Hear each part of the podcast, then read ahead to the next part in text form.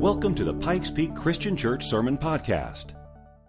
Now, I don't know about you, but when I'm looking for a, a place to eat, movie to watch, or restaurant, I often look at the, reviews of the critics.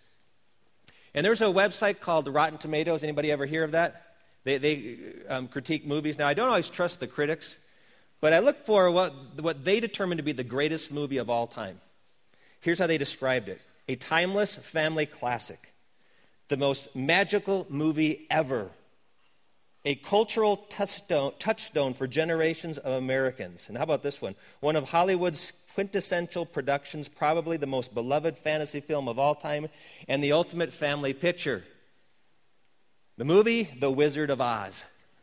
Wizard of Oz. Great movie, a classic, endured for a long, long time uh, did, did things with, uh, before all the CGI and computer um, engineered graphics and special effects and all that. A phenomenal movie. You know, I looked up for, for restaurants. I like Mexican food, so I just looked up Mexican restaurants. One of the highest rated ones is a little Mexican place right around the corner from the church, just a couple miles away, called El Super Taco. Ever been there? Okay, here's some descriptions uh, that were on Yelp. Yelp gives reviews of restaurants. So Here's some descriptions of El Super Taco amazing, authentic, delicious, excellent, my favorite, fresh, the best, super incredible, greasy. Now, that was a compliment. Okay, that, someone said that. They love that. Greasy. Best breakfast burritos ever. You know, positive words like that can um, make you start to drool. Like, I want to go there for lunch today. But you know, when you read a negative one, you know, you're looking for a hotel and it says noisy, damp, smelly. You're not going there. Words are powerful. And we've been in this series called Words with Friends. Today we're wrapping up this series, but we've been looking at the power of words because the Bible says that the power of life and death is in the tongue. And that we eat the fruit of our words. That your life is better or worse because of the words that come out of your mouth. Unfortunately, many of us, and, and I am a big culprit of this, trip over our words. You can almost tell the shoe size by measuring someone's mouth because you put your foot in so often. So I want to read to you from James chapter 6, a verse we read at the very beginning of this series. But this is just one of the verses. James says, The tongue is also a fire, a world of evil among the parts of the body. It corrupts the whole body, sets the whole course of one's life on fire, and is itself set on fire by hell. I think the most lethal weapon in the entire world is the tongue. The tongue can sever relationships, the tongue can crush the human spirit. The tongue can be a very wicked tool in our mouths. And unless we allow the Holy Spirit to filter our words, to guide our speech, we can, we can really ruin people through what we say or how we say it. I had a very good friend of mine when I lived in Arizona. And this friend um, would tell jokes once in a while about his wife. Now, he would say things like, you know, My wife treats me like a god. Yeah, she, she gives me burnt offerings every night. My, and then he'd say, My wife's an angel, always in the air, harping about something. And after he'd say those jokes, he'd go, Ha ha, he'd start laughing, and the rest of the room would laugh except for one person his wife. And you could just watch her smile, but just shrivel up inside because of his words. Words have the power to devastate a relationship. They can heal, but they can also hurt. They can build up, they can also break down. A woman emailed me this week and she said, Pastor, thank you for this series because I've, I've realized how really bad I've been by the things that come out of my mouth. But God is starting to change me. And that's really the key. The key is to, to look at how God can get a hold of this instrument that, that the Bible says is, is like a fire out of control, can tame the tongue and allow it to be used for good. And what I want to talk about today is how to replace the lethal with life giving. How to replace the lethal things that come out of our mouth, the, the hurtful things that come out of our mouth, and allow our mouths to be life giving. And so we're going to look at six areas today where, where many of us struggle and what we can do to overcome those areas of struggle. So before we do that, would you pray with me? Father, we thank you for your word. We thank you for your truth. I pray, Lord, that you would open up our hearts and show us, Lord, the areas where our tongues have gotten out of control. And Lord, that we would intentionally, consciously, and prayerfully lay that before you and allow those tongues to be used for beautiful things, good things, things that will bless people, and things that will honor you, Father. We ask this in Jesus' name. Amen. Well, the first one, we're going to go through these six real quickly. Number one, instead of deceit, I will speak truth. Now, if you've got a, um, a, bulletin with you, you might jot some things down. There'll be things that aren't in your notes that we'll add in here, but um, we're going to look at a lot of these scriptures, kind of fly through them, but the scriptures have some very pointed statements about the mouth. And here's one from Jeremiah chapter 9, verse 8. The tongue is a deadly arrow, it speaks deceitfully. We learn at a very young age to lie. I think it's the very first sin that, that people struggle with. You know, you, you look at your little two year old, and, and you ask them a question, and they, and they, what do they do? They say, I didn't do that. You know, sister did it. You know, they lie. Do you know, do you know what happened to this, that thing? Mm-mm. Mm-mm. And you learn at a very young age. It's the, it's the first sin we struggle with. And it's not surprising because the Bible says that Satan is a liar and the father of lies. And really, when you lie, you're speaking a foreign language that you weren't meant to speak. You're speaking a demonic language because it is the language of the devil to lie and deceive. You know, I remember back in second grade when I was, was very impressionable, wanting to be liked by others. And I, I remember the day when someone came up to me and they said, Your dad's name is Gordon, right? I said, Yes, my dad's name is Gordon. They said, Is he Commissioner Gordon from Batman? And I could tell from the enthusiasm that I wanted so bad for him to be that guy that I said, Yeah, he is. She goes, That's incredible. And I said, Yeah, it is. I went home saying, What did I just do? Because I wanted to come across well, and we lie a lot when we want to impress other people. It's like when we see what they want to hear from us, we actually fabricate our stories. And it happens all through childhood. We find ourselves in positions where lying is like this magical force. If I tell a lie, it causes an effect in another person cause them to smile or cause them to, to let go of their anger toward me. It caused them to leave me alone. You know, as a kid, parents would ask questions like, Where were you? Did you take the candy? And, you know, at school, where's the homework? Or in, in high school, what'd you do for the weekend? Or what did you do on your date? And you're, and you're caught in these positions where you want to make something up or or fabricate a story to sound interesting and fun and lovable and cool, and it's not the truth. You know, marriage has a lot of opportunities for lying. Where were you?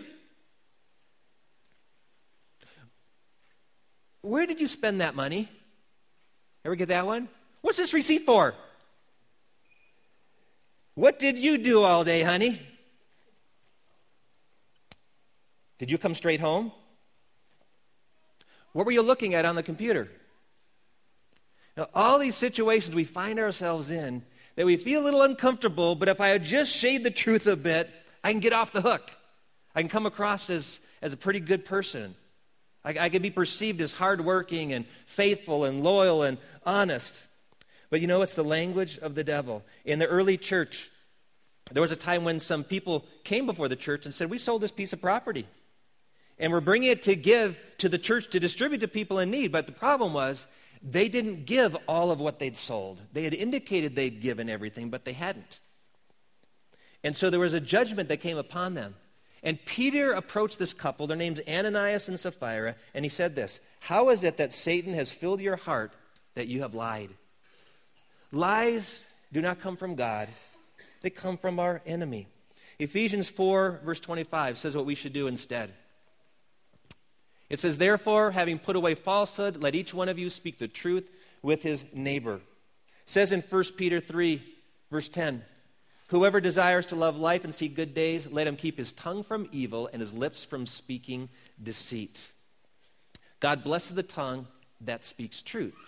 So replace deceit with speaking the truth. Secondly, instead of boasting, give praise. Instead of boasting, give praise. Around 20 years ago, a psychologist from the University of Texas named James Pennebaker was very intrigued by conversations and set up a computer program actually to analyze the conversations that people had with one another. And his students became very fascinated by the results of the study. He actually wrote a book called The Secret Life of Pronouns. And here's what he discovered that when two people spoke to one another, and one was of a higher level of authority than another, maybe a teacher to a student, a boss to an employee, coach to a team, uh, a player on a team, when there was a, a level of authority, here's what he discovered the person with the lower status used the word I far more than the person with the higher status. In other words, the person with the lower status would talk about themselves much more because there was a feeling of, I need to build myself up to your level. I need to, I need to encourage my self esteem. I need you to know what I think about myself. But the people at the higher level talk more about the other person than themselves. And I want to ask you in your conversations, are there more I statements than you statements? Because that says a lot about us. Who's most important? The boasting of our own ideas, opinions, accomplishments, desires, possessions, experiences. Well, boasting is a symptom oftentimes of a proud heart. Paul described a, the picture of people in the last days in 2 Timothy chapter 3, verses 1 and 2. And here's what he says. Next scripture, please. Or is it locked? There it is. But mark this there will be terrible times in the last days. People will be lovers of themselves, lovers of money, boastful, proud. That's a sign of people who are drifting from God. You see a lot of that in athletes? See that in politicians?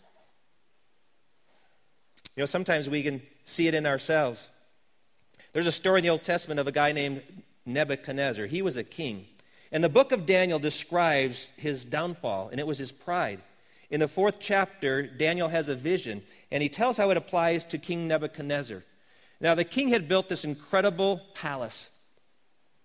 And it says here, um, 12 months later, as the king was walking on the roof of the royal palace of Babylon, he said, Is not this the great Babylon I have built as the royal residence by my mighty power and for the glory of my majesty? Sounds like a pretty big head, right?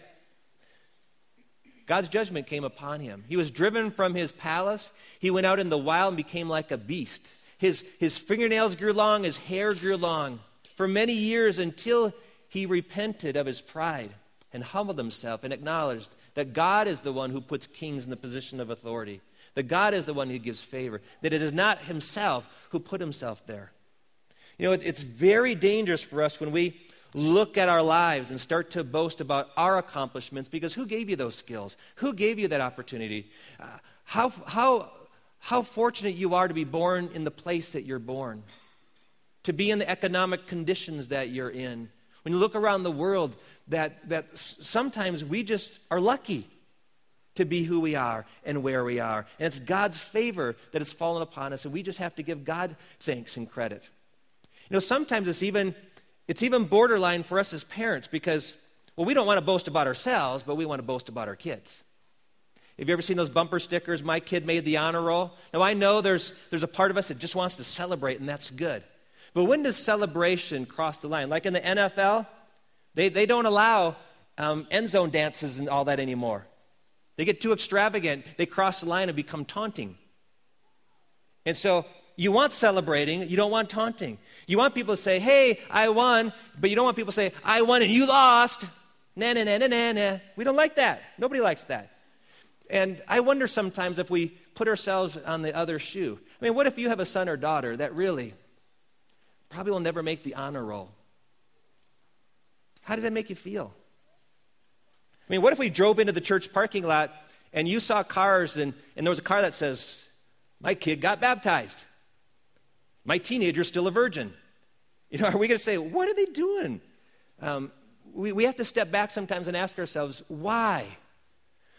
Why am I celebrating publicly? Why am I putting the word out there for the whole world to know? Is it because I want people to think better of me?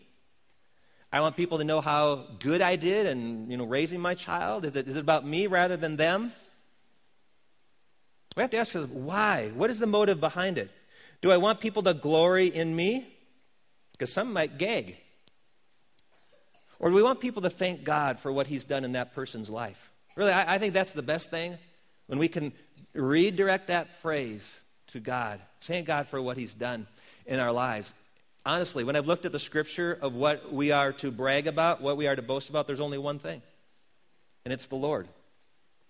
In Jeremiah chapter 9, verses 23, 24, this is what the Lord says Let not the wise boast of their wisdom, or the strong boast of their strength, or the rich boast of their riches, but let the one who boasts boast about this that they have the understanding to know me, that I am the Lord who exercises kindness, justice, and righteousness on earth, for in these things I delight. I know the Lord, and He's good, and He's great, and I hope that you would know Him. Boast about the Lord. In 2 Corinthians 11.30, here's something worth boasting about. Here's what Paul said. If I must boast, I'll boast of the things that show my weakness. What I can't do, what I'm incapable of, but what God can do through me in my weakness. Paul said in another place, here's something worth boasting about. May I never boast except in the cross of the Lord Jesus Christ. That's what I want to boast about. That He is Lord, that He is the one worthy of all praise. Instead of boasting, give praise. Instead of gossip, speak grace. In March of 1981, Harry Gray, who is chairman of United Technologies, a leading national defense contractor, ran a full page ad in the Wall Street Journal. And here's what his ad said the snake that poisons everybody. It topples governments, wrecks marriages, ruins careers, bursts reputations, causes heartaches, nightmares, indigestion, spawns suspicion, generates grief, and dispatches innocent people to cry in their pillows. Even its name hisses. It's called gossip. Office gossip, party gossip. It makes headlines and headaches. Before you repeat a story, ask yourself is it true? Is it fair? Is it necessary? If not, shut up. We live in a culture, unfortunately, that loves dirty laundry. We love, the, we love the tabloids. We love the tabloid TV programs that talk about all the celebrity juicy news. And we have this hunger for it. There's something about gossip that seems to taste so good. Sometimes we can even read rants on Facebook I was reading something the other day. I was embarrassed to read a, a, couple sharing their, their marital fight on Facebook for the whole world to see. It's like TMI, too much information. We don't need to know that. Fortunately, those of us in the church know better. We don't gossip, we share prayer concerns. We, we share things that God ought to be caring about. Now, sometimes, to be honest, it's hard to know when we're gossiping or not. When we're sharing information about someone or concern, how do we know when it's gossip? But I, I do know this. You know it's gossip when other people are talking and your name's in it. Don't you know it then? Like, hey, hey, I, I should be included in that conversation. That's a good test. That if the person were in the other room and heard you talking and you'd feel a little bit sheepish about it, you're, you're probably gossiping. Rick Warren has a definition. He says, when we are talking about a situation with someone who is neither part of the problem or part of the solution, we are probably gossiping. Another test. If we aren't driven to pray about it, it's probably gossip. If sharing the news does not drive us to our knees, it's probably gossip. If we're talking more about the issue to other people than talking to God about the issue, it's probably gossip. Most of the time, it's none of our business. Bible says a lot about gossip. Proverbs 11, verse 13. A gossip betrays a confidence, but a trustworthy person keeps a secret. Chapter 16, verse 28. A perverse person stirs up conflict, and a gossip separates close friends. Chapter 10, verse 18 Whoever conceals hatred with lying lips and spreads slander is a fool. Then James 4:11 Do not speak evil against one another. Gossip is condemned in scripture. I think in place of gossip, we ought to give grace. Instead of thinking the worst of other people, we ought to be thinking the best. even if the gossip is true, we ought to put our hand up and says, you know what? I don't know if I need to know that. Uh, or I don't really know if that's true. Let's not talk about it until we know if it's true or not. But at the bottom line, is it really any of our business. We have to ask ourselves, why am I saying this? To make the other person look bad? To make myself look good? To stir up controversy? You know what I found? That it's really okay that if something ends up being true, that you're the last to know. I remember in high school, there was a rumor that one of the girls in my youth group was pregnant. I didn't like it. I knew this girl. She was a good friend of mine, and there's no way that she was pregnant. Truth is, she was. She was pregnant. But you know, I wanted to give her the benefit of the doubt. And I didn't want to join in the gossip that was being spread about her because I wanted to protect her reputation. I'd rather be the last to know the truth than to be one who's spreading falsehood and, and verbal harm to someone else. Instead of gossip, give grace. Practice the golden rule. Talk about others as you would like them to talk about you. Instead of cursing, give a blessing. Instead of cursing, give a blessing. James chapter 3, verses 9 and 10, we go back to James. He says, With the tongue we praise our Lord and Father, and with it we curse human beings who've been made in God's likeness. Out of the same mouth come praise and cursing, my brothers and sisters. This should not be. You are made to do both. You were made to praise, to bless, not to curse. And cursing is something that's, that's very common. Now, we often think of cursing as cussing. And, and there is a difference there. Now, cussing often is a result of cursing. But cursing is to want God's judgment on someone. And, and where it really began is, is even a biblical phrase called damnation. And then when you put God's name in front of that and curse someone, what you're saying is you want that person to experience the, the fierce judgment of God. That's a curse. That's a very heavy thing to put on someone. And that is not our prerogative. And you know what? You can't blast out curses without getting a little bit of it on yourself. It's like a fountain that begins to flow, the spray comes back on you. Listen to what David wrote in Psalm 109. Da- David's talking about those who curse, and he says, this, this, these people, he says, he wore cursing as his garment. It entered into his body like water, into his bones like oil. That this person who was cursing others was so covered with the, with, with the, the spit of his own curses that it was soaking into his own clothing, into his own soul. You cannot be a person that curses without cursing yourself. And the, contra- and the opposite's true. If you're, if you're about blessing other people, you will be blessed you will be blessed. The Bible says in 1 Peter chapter 3 verse 9, do not repay evil with evil or insult with insult. On the contrary, repay evil with a blessing, because to this you are called so that you may inherit a blessing. When you're blessing others, you are blessed. It, it comes back, it's like it spills over onto you. When you're uh, in the traffic and someone cuts you off and you want to say something very cursing like to that person that cut you off, say, you know what? That wasn't right, but God bless you. God bless you. Your kids will be amazed, for one. When things don't work out for you at your job, you're angry with your boss, you have an opportunity to bless instead of curse. When that ex spouse of yours hurts you, you have an opportunity to bless instead of curse. The Bible says, don't give them what they've done to you bless them. When the referee blows the call and your game and your team loses, you bless that guy. Don't curse him because you are blessed when you give a blessing. Instead of harshness, number five, speak kindly. Now, this isn't so much what you say, but how you say it. And I would have to say, this is probably one of my biggest sins of saying things that come across to those that I love very dearly as hurtful, particularly my wife and my kids. And we live in a generation that's become very comfortable in speaking harsh words.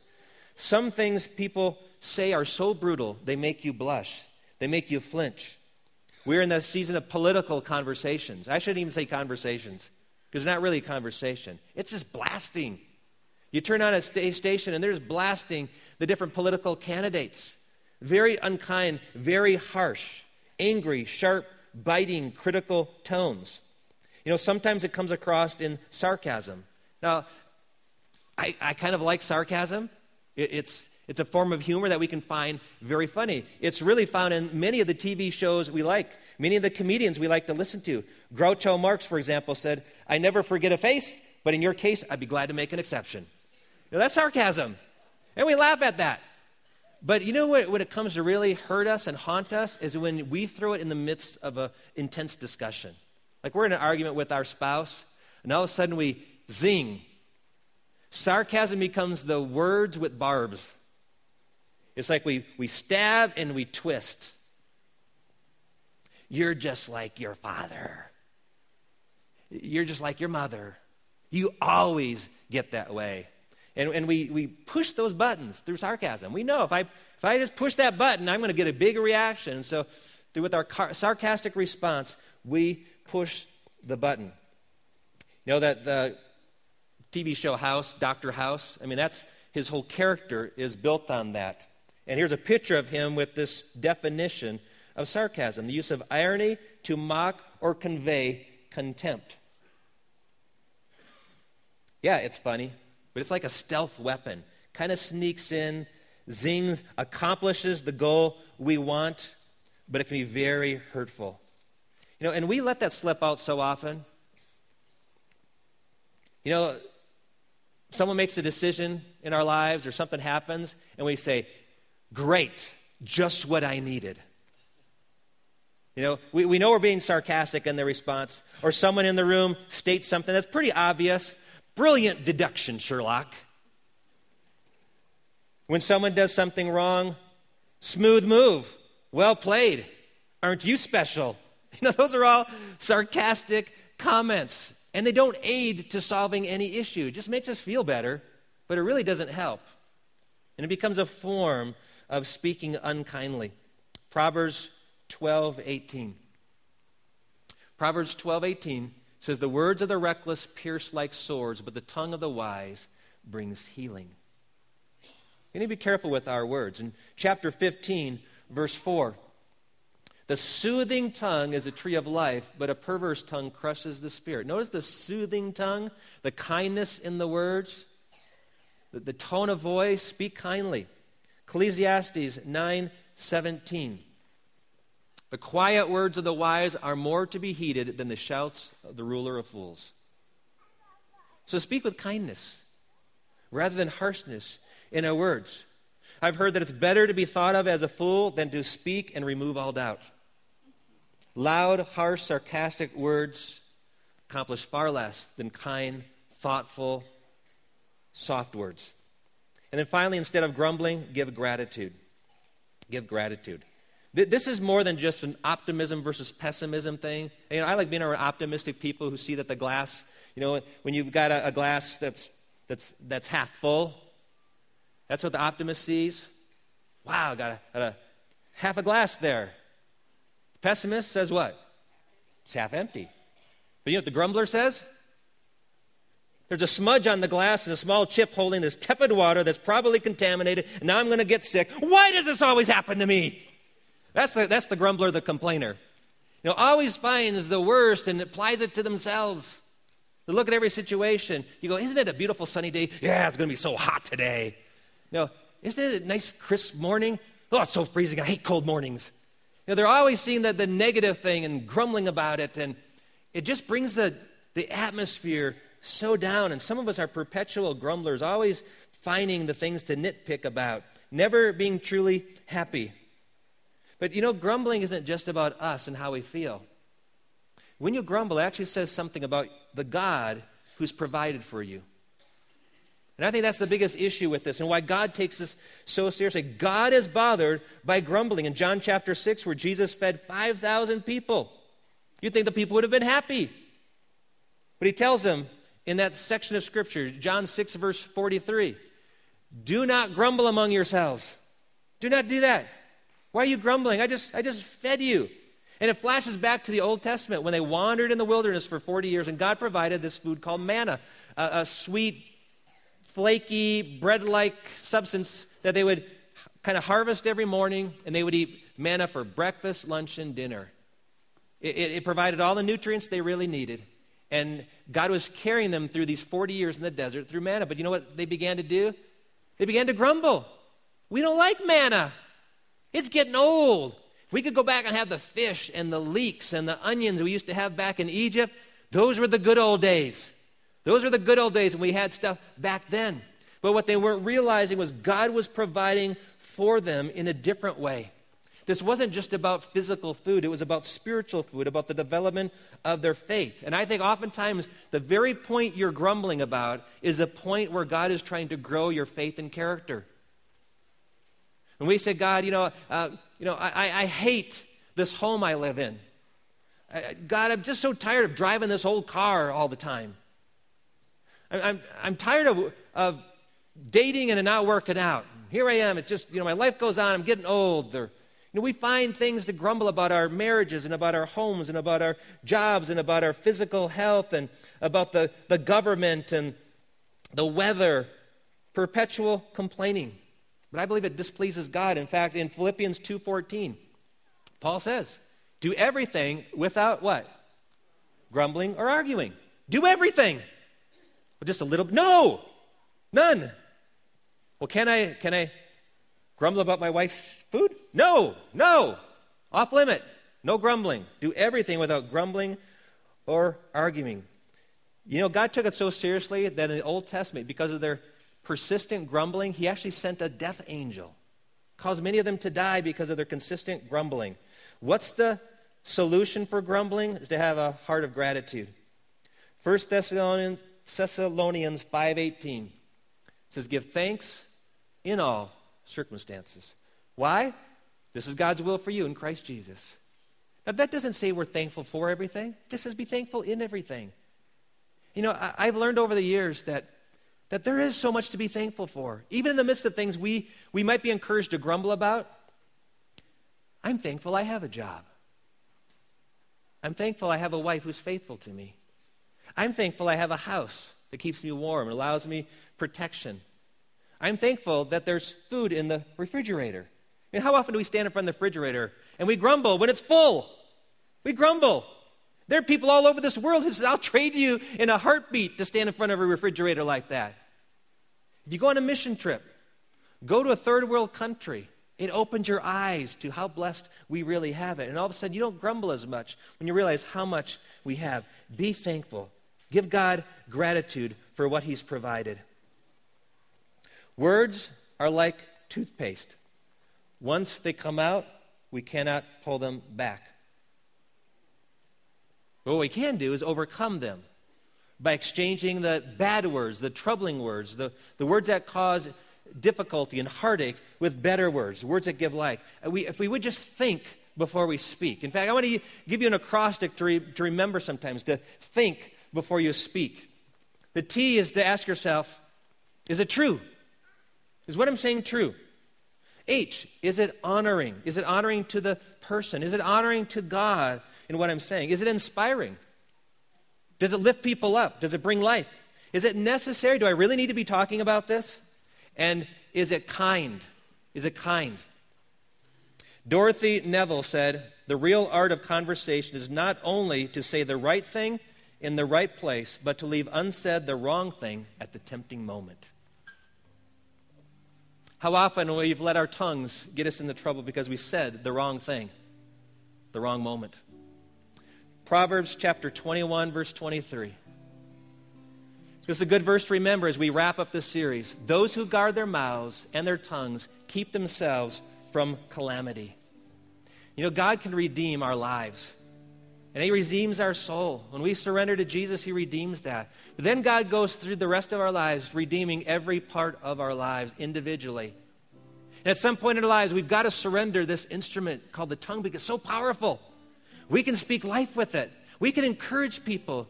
We can praise God. We can pray for others. We can confess Jesus. We can repent of our sins. We, we can apologize to those that we've wronged. Let these mouths be mouths that are sweet, filled with goodness, a stream that's been purified by the help of the Lord God, who through the Holy Spirit has allowed us now to use these tongues for beautiful things. So it's just so fitting that we close today by practicing what we preach, to give God thanks for all the many blessings. I don't know how many blessings, but there's, there's got to be at least 10,000 reasons for giving God thanks. And we're going to lift up our voices and praise Him for that today. So, would you stand with me as we lift up our voices, not in grumbling, but in gratitude? Well, Father, we thank you for who you are. Thank you, Lord, that even on the cross you spoke good words. You spoke words of blessing over us. Lord, may we as believers allow you to purify our mouths, Father, and use these for to be a source of giving life to our children, to our spouses, to our friends, to even our enemies, Father. You tell us to bless and not curse those who persecute us. And so, Father, we thank you that you've redeemed us. And Lord, forgive us for all those sins we've committed. We look back in the lies, the hurtful things, the gossip, the grumbling. Lord, we ask for your forgiveness and we ask you to make us new. Use our mouths for your glory and praise in Jesus' name. All God's people said, Amen. Amen. Before you leave, give someone some love, give a blessing, give some encouragement. Let's use our mouths to do good today. God bless you. Thanks for listening to today's message. Be sure to join us again next time.